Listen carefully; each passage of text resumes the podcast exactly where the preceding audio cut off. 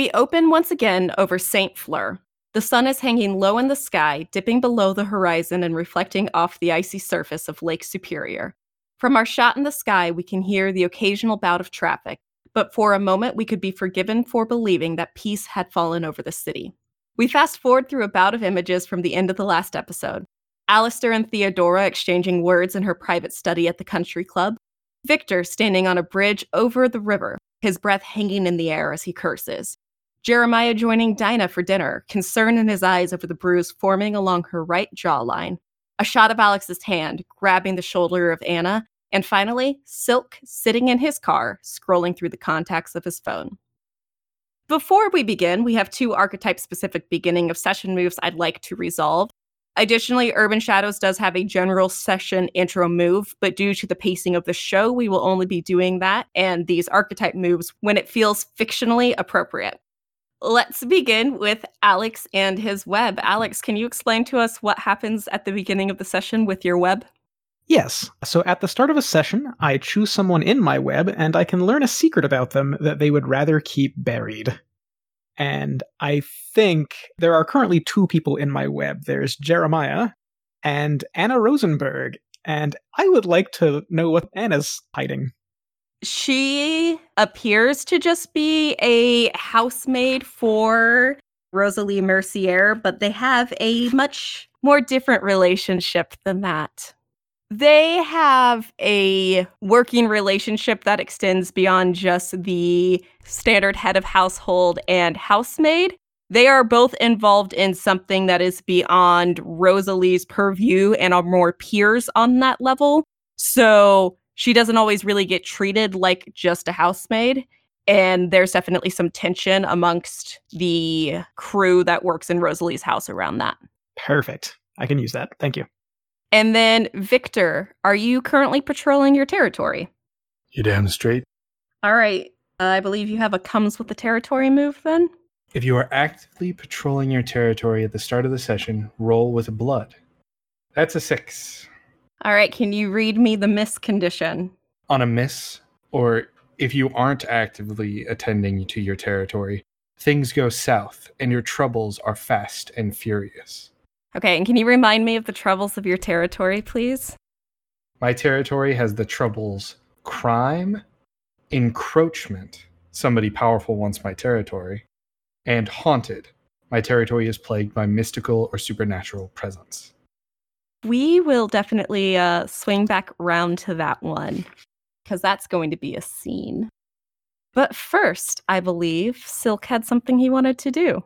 Yes, I would like to hit the streets, see if I can find someone who knows about this, either this ring or this uh, looking glass. Do you have somebody in mind? I do.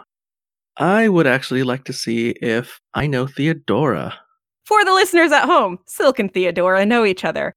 So when you hit the streets to get what you need, name who you're going to and roll with their faction. So Theodora is part of the power faction, so roll with power. That is a seven. On a hit, they're available and have the stuff.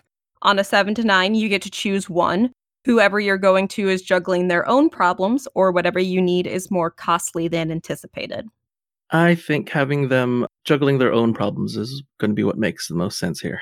So we get a shot of Silk driving up to the country club. Silk, do you have a membership with the country club? Oh, absolutely. Of course. So, Silk, you get a no problem. The guards are familiar with you. And you know that Theodora is here because you see her, her maroon vehicle parked in her spot. You all have reserved spots. You know which one is hers. She is definitely here. When you ask around, you find out that she is tucked somewhere away. You're going to need to call her to get her to let you in. And she is definitely in a meeting with somebody if she's back in her own room. Great. So, yeah, I will definitely call Theodora then. Alistair, as you and Theodora are sitting there wrapping things up, it's getting close to dinner time. Her phone starts ringing. She pulls the phone out, looks at the name. Sorry, I should probably take this. And picks up the phone. And to what do I owe this pleasure? Theodora, my dear, um, I'm actually just swinging by the country club and see that you're here as well. I have something I'd like to bring to your attention, and maybe you can assist with. And what sort of thing is that? I'm a little busy. Oh, just a few items of um, mystical nature, and one that's just quite interesting. I'll send Jonathan to let you in. Lovely, I've always liked Jonathan. A relatively young and handsome white boy comes out from the depths of the country club and leads you back to Theodora's personal room, where you also find Alistair. As Silk is being led in, Alistair's going to look over to Theodora and say, Personal business, dear cousin. You don't mind if I stick around now that we're allied, do you? No, of course not. You look like you could use a good meal, anyways. He's just gonna stay silent on that one. When Silk gets into the room, he walks right up to Theodora, grabs her hands, and does the like European cheek kissing sort of greeting. She does the same thing right back to you. Theodora, it's so nice to see you again. Oh, and you, Silk. It has been too long. Have you met my um, cousin Alistair before? Alistair, uh, yes, uh, we are acquainted. It's good to see you. Um, perhaps you uh, might be of help here too. What might you be looking for help with? Well, um, I don't know how up to the minute news you are with the less powered individuals, but uh, this morning there was what I've been told isn't a standard mugging. Um, and there were some interesting tidbits about it. And uh, I think Silk pulls out his phone to show the picture of the ring and a picture of the circlet. So I think she knows about the ring. She doesn't know about the circlet. Is that okay? Because like you did get the hit, but like the circlet is just something Theodora would not really know anything about. That works fine. Uh, I'll probably still tell her what I know about it to pique her interest a little bit. Actually, this uh, ring goes perfectly in line with the conversation that Alistair and I were just having. I've seen this symbol etched particularly around Point Claire. I do believe it has something to do with the parish of St. Fleur.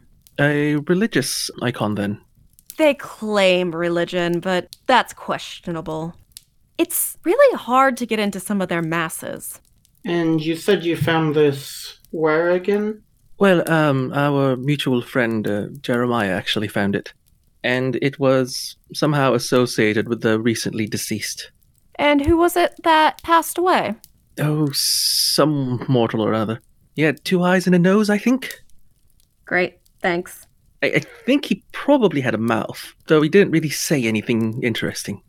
Well, the dead tend not to speak without interference. Alistair, like, stifles back a laugh at that. So, this ring that you found, is it believed to belong to the deceased or dropped by someone that should not have been there? Well, that's what I was actually hoping to find out. It's quite an interesting find that uh, I just want to learn more about it and see what I can squeeze out of people associated with it. Well, all I can really tell you for now is that the ring, as far as we've been able to gather, tends to represent some sort of membership in the parish. Um, definitely seems like something that is valuable to have. Maybe you'd like to stay for dinner and we can discuss this further? She gives you a look. A look. You're familiar with the look. It's that I'm about to make a deal with a Fae and that's probably a bad idea. Look. Um, yeah, uh, I would love to stay for a meal. It's been so long since we've shared one. Um, though I guess it's not going to be the first time we've shared it with a third party. Theodora blushes slightly and looks away. Quick question How much does Alistair know about Silk? Like, how familiar are we with each other? Silk doesn't try to hide. If you want to be friends with Silk, I am totally okay with that. Mostly, I was just wondering if I'd need to put a face to a name to know his general reputation, or if he'd be more well known than that. I do think we had a starting relationship, so we should at least know of each other. I think I'm your provider for something. That's right. I forgot about that. In that case, he's just arching his eyebrows as he watches this interaction. Alistair is very much here to listen and judge, more so than to offer anything, at least at this moment. All right, so unless there is something you want to get out of Theodora over dinner, it's probably just going to be a fairly standard dinner. There's a little bit of talking shop, the implication of the opening for a relationship, a working relationship. I am cool with that. So we get that shot of the three of you eating dinner in Theodora's private study. And afterwards, the three of you part, and we get the shot of Theodora and Alistair walking to her car. And as the camera pans over the car, we get a shift to a different parking lot. One with a car that's slightly farther off from the others, and a young woman opening the car door. Alex has been quietly stalking this young woman back to her car, and as she goes to open the door, he's just going to very lightly tap on her shoulder. She jumps and turns her she doesn't like turn her full body she turns her like top part and her head enough to look over her shoulder back at you And the thing that I'm looking for here before Alex does what Alex does is does she recognize who he is? yes As soon as he sees that, he's just going to grab and chomp. For a brief moment, rather than a boring old bookkeeper, he's got rows upon rows of fangs. what's that move called and go ahead and roll it It's called Eternal Hunger. I hunger, and I roll with blood, and let's see how this goes. That is an 11. First off, I am assuming she is an unwilling victim in this, which means that is my corruption move. Whenever I feed on an unwilling victim, I mark corruption. yes i would say she is an unwilling victim in this But secondly, on a 10 plus, I choose three off of this list, and what I'm going to choose first and foremost is they don't die. I do not want to kill Anna. Secondly, I am going to take plus one forward. That'll maybe help me in the, in the future here. Thirdly, and most importantly, I learn a secret about them. And as we've established, Alex drinks blood, but what he actually eats is people. So he is done being subtle about this, and he's looking for whoever put her up to putting a brick through his window. You get a series of blurred images. The first is of five people, all who are wearing masks that like don't even have eye holes, cover the top part of their face down through their nose. They're all golden beaded masks of a different variety of shape and size and clear importance. There's one person in the middle who is sitting down who has the most extravagant mask, so you can easily assume that whoever that is is probably the leader. And they are all wearing robes of varying neutral colors. One of them steps forward and places the bouquet of roses in Anna's hands. We get that shot of the camera panning down as she looks down at her own hands, as another places the piece of foxglove in her hair and you hear a soft voice from the person in the center saying, She has asked us to send a message back to him. I trust you know what to do. And as you get that bit, the vision suddenly fades as her blood turns acrid in your mouth, and you feel like her shoving you away hard. And Alex will kind of back off, you know, wipe the remaining blood from his mouth with sort of the back of his hand there. Hello, Anna. And just pull that brick out of his pocket. You left something at my shop. Yeah, and what about it? I suspect that you uh, think you know what you're doing here. And I suspect that you are very wrong. And I'm just going to walk forward, kind of like hand that brick back towards her. I extended an olive branch. I politely made a request. And what this tells me is that that terrified whoever you work for. So, you spurned my courtesy, you broke my window, and now you're going to do me a favor. Anna. Roll to persuade an NPC. Oh, I'm cashing in a debt. That's fair. I forgot you had the debt on her. Okay, so you when you cash in a debt, remind your debtor why they owed you. She broke your window in order to I need to speak with your management. Introduce you to a powerful member of their faction. I can introduce you to my direct manager. That's a start. And she locks her car back up and says, Come along then. Uh, yeah, I'm gonna go along. So, as we get that pan shot of the two of you walking the path back up to Rosalie Mercier's mansion, our camera moves to a bustling brewery. Slightly romantic in nature. The lights are low. There's that soft roar of the crowd in the background. And two people sitting at a table Jeremiah and Dinah. Jeremiah is going to lean in close, keep his voice low, say, Who did that to you? Roll to figure someone out. That's fair. So when you try to figure someone out, roll with mind. On a hit, hold two. On a seven to nine, they hold one on you as well. While you're interacting with them, spend your hold one to one to ask their player a question. If you're in their faction, ask an additional question, even on a miss. So you rolled a six. Anything special on a miss? Nope, the only thing is you get that additional question because you two are in the same faction. Who's pulling Dinah's strings? You lean forward and ask her who did this to you. Jeremiah, it's. Don't worry about it. I dealt with it. It was just a result of my meeting with my client this morning. His name is Axel Simon. Whoever it was that jumped me appeared to have a problem with him. It's. Please don't bring it up again. And as she says that, like, please don't ask me about it again, she, like, flicks the menu open and puts it up between the two of you, reading it very intensely.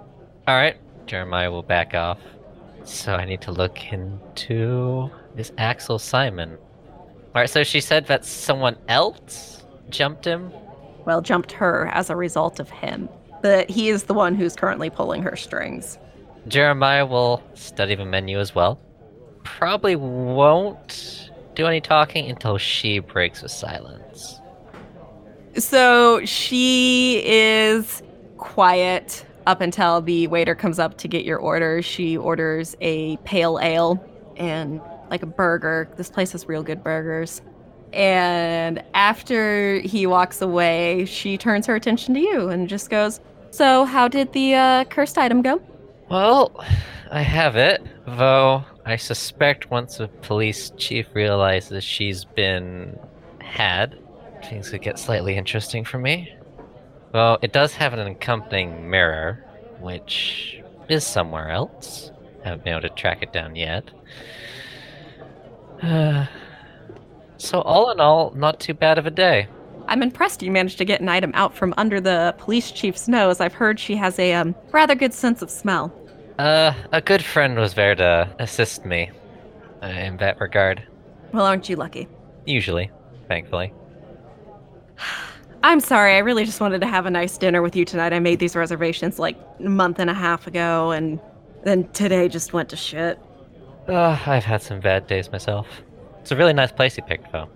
Thanks. It's uh, not too far from my place, and I've been here a couple of times. I know the bartender. She helped me uh, get the table. You seem to have been pretty lucky yourself. Well, here and there, you know. Yeah, I'm surprised. Month and a half. I know it's crazy, but they've only been open for, you know, maybe four or five months, anyways, and everyone still seems to be very excited to get in here. Well, I mean, I confess I also checked this place out, and waiting list put me somewhere like five months from now. So a month and a half is pretty quick turnaround time. That it is. Look, I know you said you don't want me to help with this, but if this Axel Simon is going to be an ongoing problem, it would be wise to reach out to your friends. Uh, so I'm going to try and persuade her. All right. Yeah, I'll allow that. Roll to persuade an NPC. So that is a 10. So when you persuade an NPC through seduction, promises, or threats, roll with heart. On a hit, they do what you ask. As like you're saying this, her face softens a little bit and she puts one of her hands on top of yours and sighs a little bit before going, Axel's not the problem. He knows what he wants and he pays well. It's whoever him and his have pissed off. I had to double through Shadydale to make a delivery, which mm, I never should go alone there, anyways. And I don't know. It was. I just don't really want to think about it.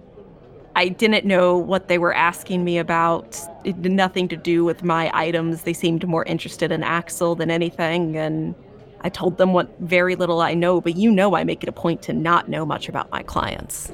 As is wise in our profession. Once they figured out I wasn't just lying and trying to cover for him, well, they let me go, but I don't know, there were four or five of them, and what was I supposed to do? No, he made a right call in this regard. Any identifying symbols on them that I could use to trace them? You can tell, like, she's going over her memories of the events again. Like, you know, Dinah has a pretty good memory. She just hasn't really processed this one yet. They had. Um, it kind of almost looked like a cross, but you know how, like, when little kids draw birds in the distance, they do like a swoop swoop? And she makes the hand gesture as she does that. That was the horizontal line. Actually, here. And she just, like, grabs a napkin and, like, she reaches into her purse, doesn't even look, pulls out a pen, and, like, jots it down for you. Um, it was in red on a couple of their sleeves. So it wasn't an Ankh. Okie dokie. No. I would have been able to tell you if it was that. So cross, swoopy middle, uh, in red on their sleeves. All right, is there anything else you want to talk to her about? Or can you two just have a nice romantic dinner and pretend that the world doesn't exist for a while? Yeah, I think that's about all he wanted to ask Dinah about. So yeah, small talk, romantic dinner. It'll be nice. And we finally make our way back to Victor, who is patrolling his territory. Walking along on the sidewalk, jumping over the slush in the gutter of the street to cross the street towards the several statues in the uh, square where we found Kieran this morning. As you are walking through the square, which has been cleaned up for now, but is still eerily like people are not there because, hey, someone just got murdered here, you trip a little bit. And as you trip, it seems like almost nowhere somebody grabs you around the waist to stop you from falling into the street. And you are hit with that smell of nothing again. And a voice says, Well, isn't this a proper meet cute this time? Get your hands off me. Well, that's no way to ask. But he unhands you. I stand up straight. Victor looks this person over, checks out their eyes, their stance.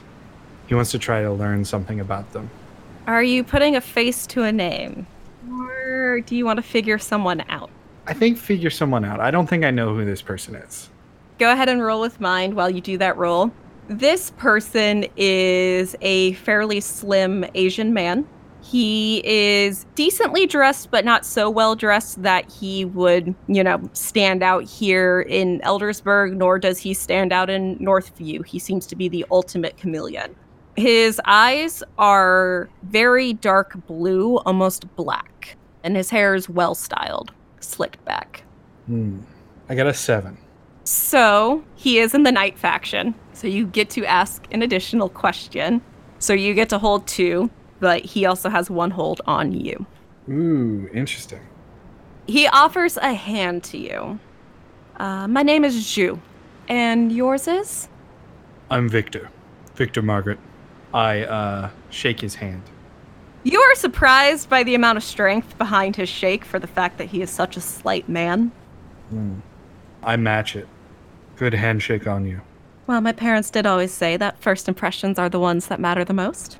I'm sorry for touching you without your permission. I just didn't want you to go um, falling into that delightful puddle of gross, gucky mush. Yeah.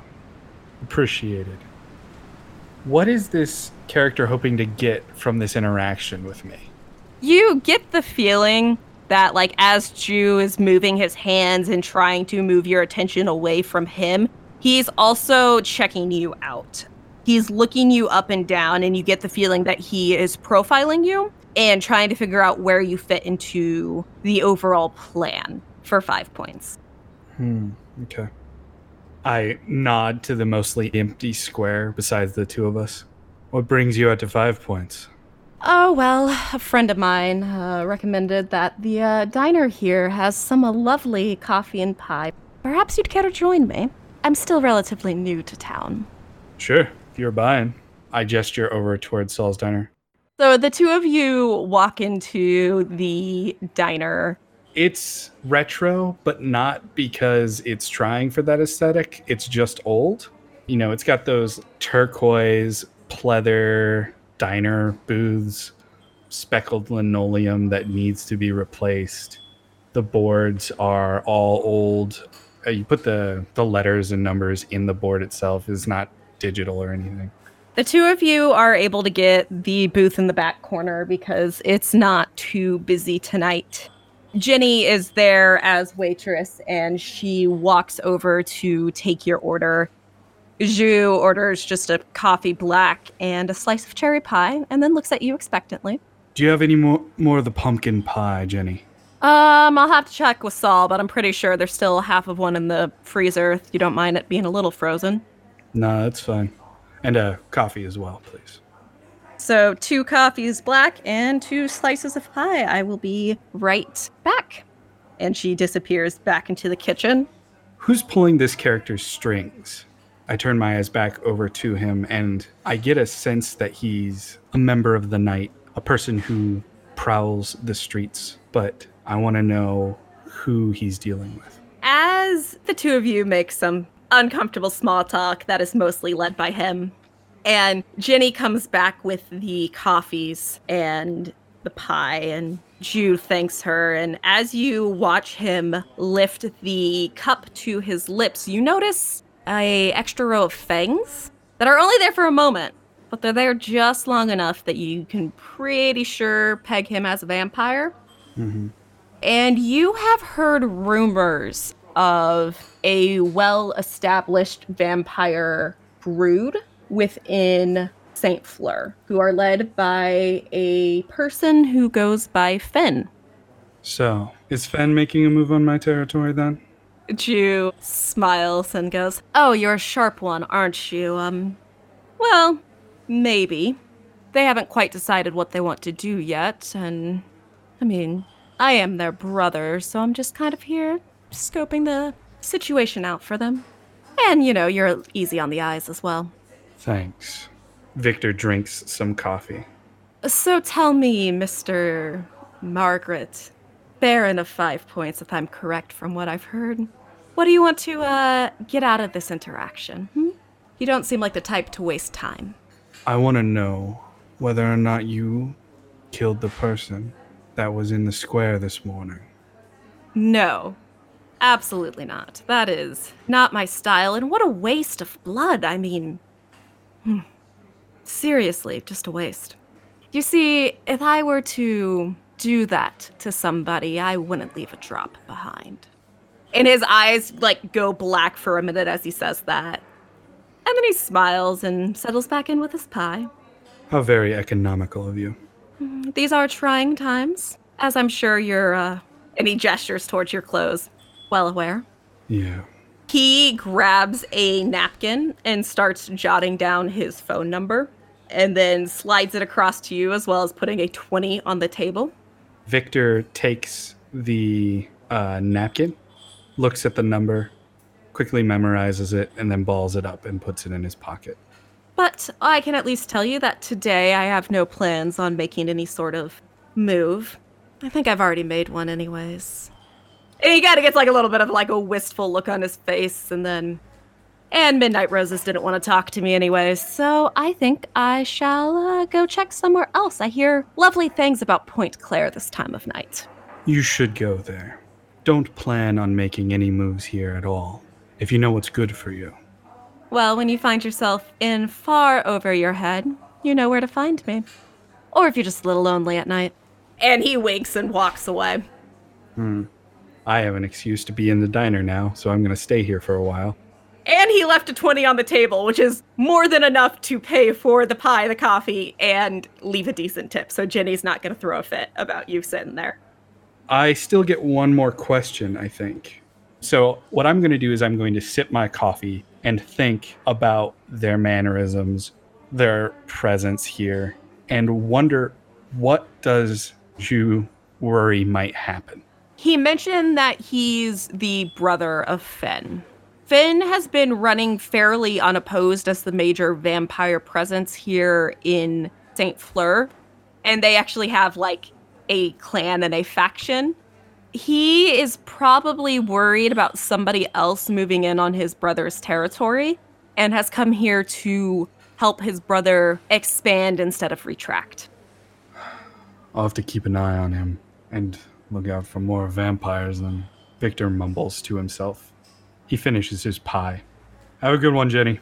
You too, Victor. The bell jingles on my way out, and I head back out into the cold. Alistair, Theodora has dropped you back off at the manor. Yes, assuming it's not nearish midnight yet. No. All right. Did she give me any names or information on this other group I'm supposed to be looking into? All you know is that they are involved in the church and that it's not just wizards. She doesn't have names yet. She's working on that. All right. In that case, I think Alistair would once again go to his parents for advice, assuming they are available. This is part of your sanctum, right? Like your parents are? Yes, they are my extremely knowledgeable assistant. The mirror is empty when you get up there. You know with how it works that it kind of needs like charged. You know that you like need to give something as like a magical offering to like transform into magical energy to be able to consult with your parents again so soon. And that is one of your remaining bottles of the liquor that Kieran stocks for you. How disappointing. He is going to grab one of the few bottles that are left.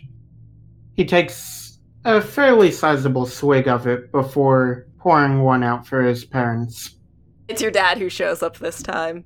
Hello, Father. Uh, I'm going to cut quite to, right to the chase. It's been quite a day today. Uh, what can you tell me about the covens that came before us? Oh, well, son, there was the Merciers, who we basically destroyed. There were the Cohens, um, who had migrated, immigrated from Greenland, I think it was. And they never caused us much problems. Eventually, they just became absorbed by the Lockwood Coven. Um, there were always markings of maybe some unaffiliated masters, but we could never really find another group that they could be working with. Good to know. I. Well, Theodora seems to think that there's potential for advancement for her within the city. It's something she asked me to look for look into. And you're going to work with my bitch of a sister's daughter. How vulgar of you, father. Sorry, you are correct. Trust me, I would rather not bring up those old memories, but if it gets her to sign over control of the Lockwood Coven to me, then well, sacrifices must be made. I would be careful about that price, son. All right. Who has something they want to do? I want to trigger the scholar's intimacy move on Dinah. Ooh, do tell. All right. So, when you share a moment of intimacy, physical or emotional, with another person, they get a debt on you, and you have what they desire. Ask them to name an item they have been seeking. That item has recently turned up in your arcane network. So, how does that conversation go? I'm assuming it's over dinner at some point. Probably as it's winding down and we're looking at the dessert menu. Just um, look up at Dinah and say, So, I've heard that you're um, looking for something. You know, item that they name. Uh, yes, I have been looking for something. I've heard rumors in the last couple of months of a pendant that can be used to find one's way through even the heaviest of mist. And I have many uses for such an item. I've got some good news for you. Uh, heard a couple rumors that it's turned up. know, I have to look into it a bit more, see if I can turn any of those rumors into fact. But there's a good chance it's actually around now. Well, if you were to find it for me, I would be forever in your debt. Well, I'll ask around, see if anyone's had any solid leads on it soon. Thank you. Now, that is enough talk of business today. I, what do you think, tiramisu or creme brulee? Oh, uh, tiramisu, definitely. So it is getting late in the evening. The moon is out, and we use that shot of the night sky to pan back to Rosalie Mercier's mansion in Point Claire. Anna brings you in through the servants' door. It looks like basically all of the staff has cleared out for the night. And she takes you up a back staircase that opens out into Rosalie's office. Before entering, she does a coded knock before opening the door. Rosalie has a very large office. There's a sitting area that this door opens off of. She tends to prefer cool colors, so the rug on the floor is plush and a navy blue. The couches themselves are gray. It feels very modern, but yet still has kind of that study warmth to it. And Rosalie herself is sitting back at her desk behind her computer. She has like three screens. Her hair is pulled up in a messy bun. She kind of looks like crap, to be honest, right now, because she wasn't really expecting anybody, you know, actual company tonight. She is focusing on getting all of her trades ready for tomorrow, and she's a very busy and very important person. She doesn't even look up from her screen and just says, uh, Anna, I thought we were done today. I'm sure you did. You like hear it go dead silent, like a pin could drop for a minute. Hello, Miss Mercier. Hello, Mr. Shopkeeper. Do you care to explain the brick? She looks at Anna, who just kind of like points at her neck, which is still bleeding. The blood is oozing kind of weird and it's turned kind of black. And Rosalie sighs. Thank you, Anna. I can go wait outside, please. And Anna curtsies slightly out of habit and heads out, leaving just the two of you in Rosalie's office. She's like tapping her pen that was in her hand on her desk. And why should I explain the brick to you? Consider it a matter of courtesy. That's rich. Oh, I, uh, I wouldn't know. I offer flowers and you literally threw them back in my face. Granted, I don't think it's you. I but- say I didn't throw them back in your face. No, nor were they offered to you. But here we are. Anna was just doing what was asked of her. Oh, correct, and that's why I just took a little nibble. Then I don't see what you expect me to tell you that you don't already know from your very polite introduction. Perhaps we are going about this the wrong way. Let's not dance around things. You, or someone you work for or with, has made a statement. I have declared an intent. I want Point Claire. Good luck with that one. Let me ask you, Miss Mercier, were you trying to scare me off?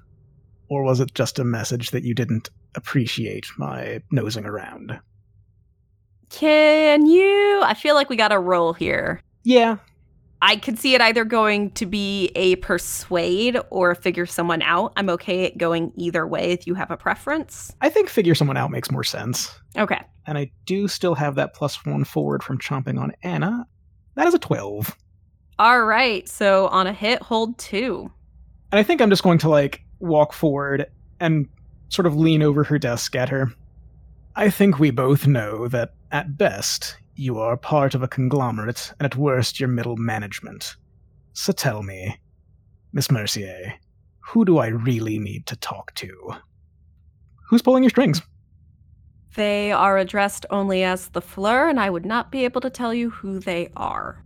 I'm sure you understand that things like this run better if you don't actually know who you can throw under the bus, so to speak. Anna and I have a slightly different relationship than is normal for this situation. Let me, uh, expand. Because, in my point of view, that's part of the problem. No one is accountable because no one is known. This city is dying inside. And trust me, I know a thing or two about that. I promise you, once I take over, and I do say once, not if, you will know exactly where to come. So, how can I put you in my debt? Well, Mr. Giraud, I still know exactly where to go when I need to talk to someone. But I won't lie that I don't always agree with the way that things are running, and I might be inclined to scratch your back if you were to scratch mine, so to speak. Um, Isabel Lane is the chaplain of the satellite in Eldersburg. And she's always been something of a thorn in my side. If she were to disappear, I'd be more inclined to change my allegiances. And I think Alex is just going to smile at her. I don't think he's going to say anything, but just a very wide, very toothy smile, and then nods, and then turns to leave. I'll be seeing you, Miss Mercier. You too? Uh, be careful. Anna tends to stab things. Oh, uh, and just as a friendly warning, next time knock on the damn door. Wasn't my idea. But yeah, after that, I'm just gonna head out. I've got a I've got a date with a church tonight, so you know. Alistair would like to add one more thing to Jeremiah's plate. Oh, okay. Yeah, I think after Alistair's dinner with Theodora and Silk, Alistair is going to call Jeremiah. Oh, geez, this happens like right in the middle of a parking lot, doesn't it? It can be a little later if you want it to be. Actually, I have one question before we ha- do this. Uh, am I going back to Dinah's place? Is she coming back to my place, or are we both heading our separate ways tonight? An invitation to go to her place was extended, but she definitely wants to sleep in her own bed tonight. She's still a little shaken up. Yeah, so this will be at Dinah's place then. Jeremiah will look down at his phone, not recognize the number, and answer it. Uh, Jeremiah Antiques Anqu- Acquisition, how can I help you? Yes, my dear associate Jeremiah, this is Alistair Lockwood of the St. Fleur Lockwoods, you know, master of the arcane arts and victim of you stealing my bag away from me. How can I help you, Alistair? It has come to my attention that you came into possession of a certain item today that I would quite like to take a look at. And seeing as how you have a tendency to take items from me, I think it's in your best interest to allow me some time with it. And I would like to cash in one of the debts that I have on Jeremiah to have him give me a chance to basically investigate this ring. Could you specify this item? As much as I love uh, veiled and double talk, it is late. And I am talking to you. A certain ring that you've picked up. I believe it has a symbol on it that uh, aligns with some business I need to take care of. Jeremiah will uh, retrieve his day planner from his bag. All right. Well, come by tomorrow afternoon. I've got a meeting until about three. So let's say four o'clock. I have an hour to prepare for your arrival. Yes, uh, I don't see as you'll need to prepare much. Just give me some time alone with the ring and we'll call it even. Sound good? I need time Thanks. to uh not Goodbye. strangle you. Yeah. Fucking pricks. stupid. Dinah walks out from the master, or really just like leans out from the doorway as that like phone call gets hung up and she hears you. She catches the end of try not to strangle you and all the like fuckness. And then just like, I think it's probably time for us to go to bed. Yes, I need to uh, forget about the call I just got.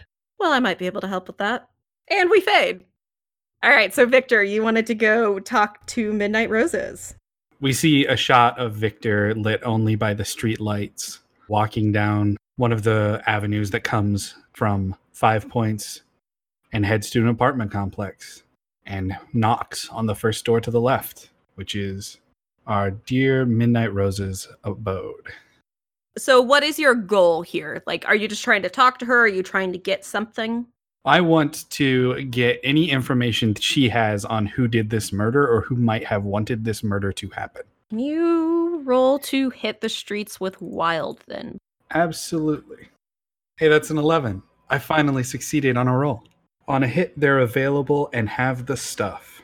You knock on the door and it takes a minute, but the uh, door opens itself the shot we get of Midnight's Rose's apartment looks different than the shot we got earlier when Silk was there.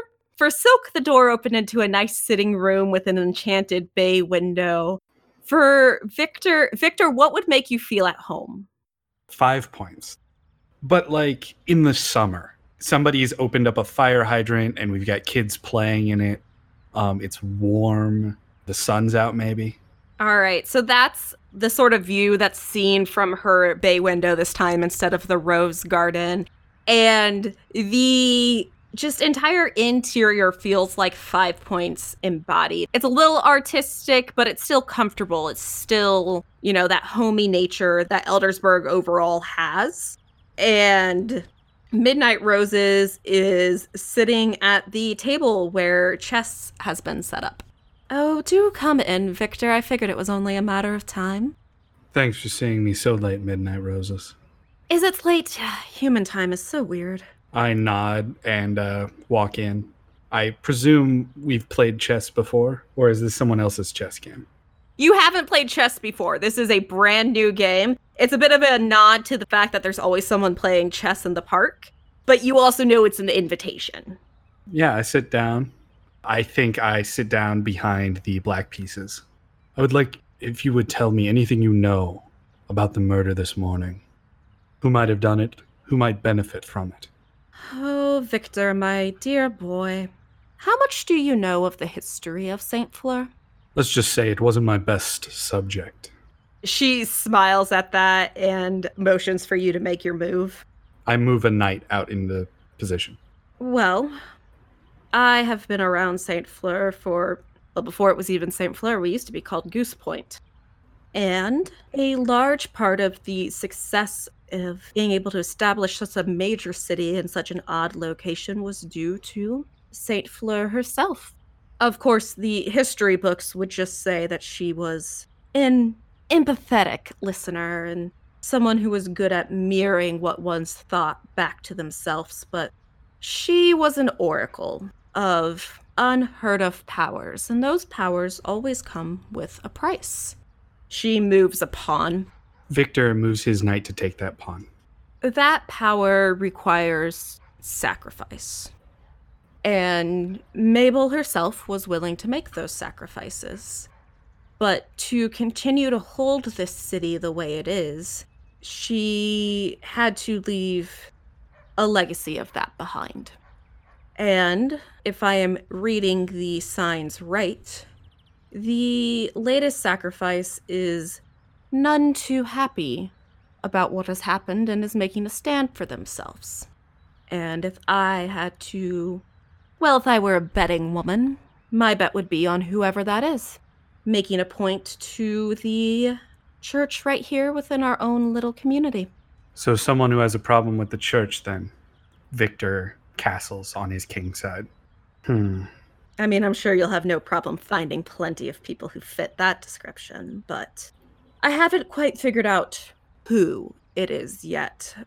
But with the way they're moving and the series of victims in their path, Midnight Roses like gestures towards the pieces that have been taken off the board so far. They seem to be honing in on whoever their actual target is. We're seeing fewer vampires, and she like taps her bishop, werewolves, taps her knight, hell, even fae and demons, and like gestures towards the queen and king. Victor's uh his face under his eye twitches just slightly. Being caught up in this mess, and instead it's powered human after powered human. She like flicks one of her pawns over. That is falling. Says something about the church, doesn't it? They're not good at protecting their people, and they're good at pissing people off, but that makes sense. Hmm. Well, do you have a lead I could follow up on? Hmm. No, I don't, but I know someone who might be able to help you. Have you met Cassandra DeWitt before? Can't say that I have had the pleasure. Uh, well, Cass is a lovely girl and has a very, very bright mind. I, um, I'll have to introduce the two of you. That would be most helpful. Victor makes another aggressive move before standing up. I'll be going. Thank you for the information, Midnight Roses. Of course, my door is always open for you. And I hope you enjoyed the blanket. Yes, thank you very much. He puts his collar up as he prepares to go outside and uh, walks back out into the cold. As we get that shot of Victor walking back out into the cold, his air forming fog around him, the camera pans back around to Midnight Roses, who is sitting there tapping her fingers gently on the table, looking at the layout of the chessboard before waving her hand over it, and it all just disappears as she stands up and moves further into the apartment, humming a haunting tune to herself.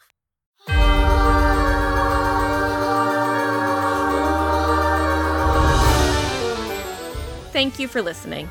If you enjoyed what you heard, make sure to subscribe to us on your preferred podcatcher and follow us on Twitter at St. Fleur Pod.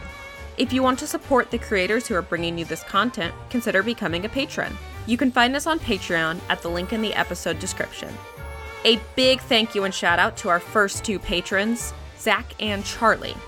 You can find Zach on Twitter at EsperZM and Charlie on Twitter at magical underscore pride. They are both absolutely lovely people, and we highly recommend you check them out.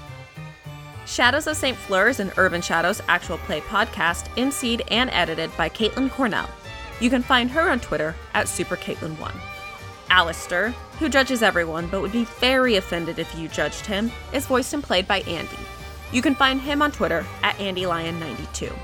Alex, who reads way too much into a young woman throwing a brick and some roses through his window, is voiced and played by Jeremy. You can find him on Twitter at TayuFace. Silk, who can't tell any mortals apart for the life of him, is voiced and played by Eric. You can find him on Twitter at PrimeFactorX01. Victor, connoisseur of frozen pumpkin pie and shitty diner coffee, is voiced and played by Evan. You can find him on Twitter at Nyquist underscore JE. And finally, Jeremiah, who definitely chose the wrong dessert in Dinah's opinion, is voiced and played by Matthew. Urban Shadows is a powered by the apocalypse tabletop role playing game written, designed, and developed by Andrew Medeiros and Mark Diaz Truman. It is published by Magpie Games, who you can find at magpiegames.com or on Twitter at magpieofficial. The intro music used in this episode is Epic Unease by Kevin MacLeod. You can find his work at incompetech.com. The outro music used in this episode is Dark Carnival VL by Paratune. You can find more of their work at paratune.com. Farewell, dear listener. We'll see you next time you visit St. Fleur.